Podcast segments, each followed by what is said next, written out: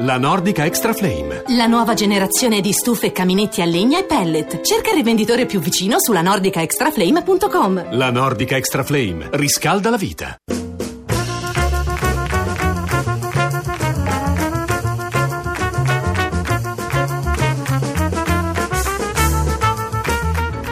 Siamo di nuovo qui per la seconda parte di Tra poco in edicola, proseguiremo per un'altra ora circa, quindi fateci compagnia con le vostre telefonate e con i messaggi. Allora, come aprono i giornali di giovedì 28 settembre? Le testate più importanti e anche il piccolo di Trieste per ragioni geografiche, perché la Fincantieri è di Monfalcone, aprono con l'accordo fra Italia e Francia per l'acquisizione della cantieristica dei nostri cugini. È un accordo a, a ribasso, diciamo, perché eh, rispetto a quello che fu firmato a suo tempo con Hollande, ma eh, Macron, come sapete, ha puntato i piedi e quindi siamo al 50% più 1 per l'Italia, eh, un 1% che la Francia ci presta concedendoci il controllo, anche se poi, visto che è un prestito, potrà sempre cambiare idea. Altri argomenti molto titolati l'immigrazione nelle sue varie articolazioni e poi eh, Pier Ferdinando Casini, presidente della commissione d'inchiesta sulle banche, molti giornali fanno notare che lui stesso l'aveva definita inutile e eh, altri titoli poi eh, su argomenti vari, ma insomma ve ne daremo conto eh, strada facendo. Allora, ehm, vi leggo subito i titoli sull'accordo italo-francese, così archiviamo l'argomento, l'apertura del Corriere della Sera, nasce il colosso dei cantieri navali, la guida all'Italia, Repubblica, accordo Italia-Francia su STX, questi sono i cantieri di Saint-Nazaire, è la sigla eh, del, di questa azienda eh, francese, patto Italia-Francia per rilanciare l'Europa, invece l'apertura della stampa. L'apertura del Sole 24 Ore, STX a Fincantieri 51%, l'1% sarà in prestito. Ok al vertice italo-francese, Parigi avrà garanzie su occupazione, trasferimento tecnologico e indotto.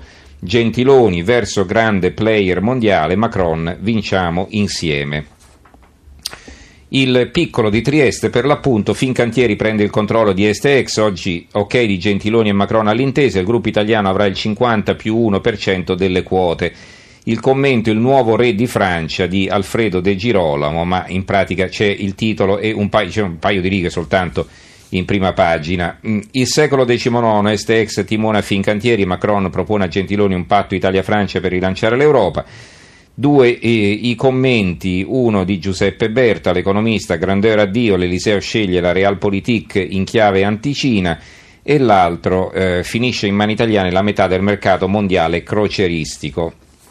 Il mattino di Napoli di taglio basso Fincantieri comando solo in prestito e è interessante, ve lo leggo, questo è l'unico pezzo che vi leggo su questo argomento, il fondo della libertà di Piacenza, Italia-Francia, opportunità tra buoni vicini.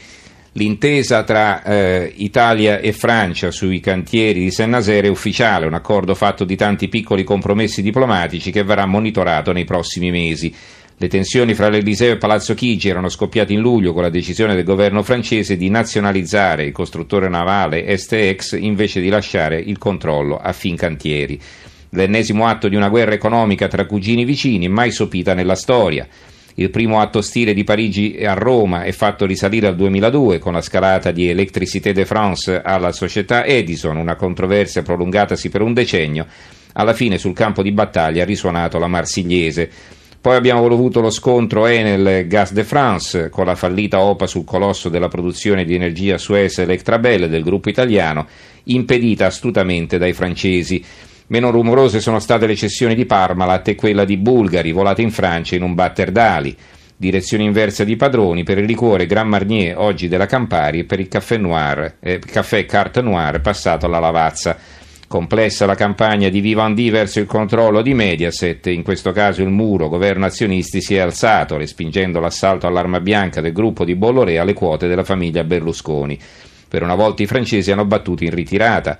Accordo ancora da, dipanare, ancora da dipanare la questione del controllo sempre di Vivendi su Telecom e intanto siamo all'ultimo atto della querella STX Fincantieri, la pace di Lione.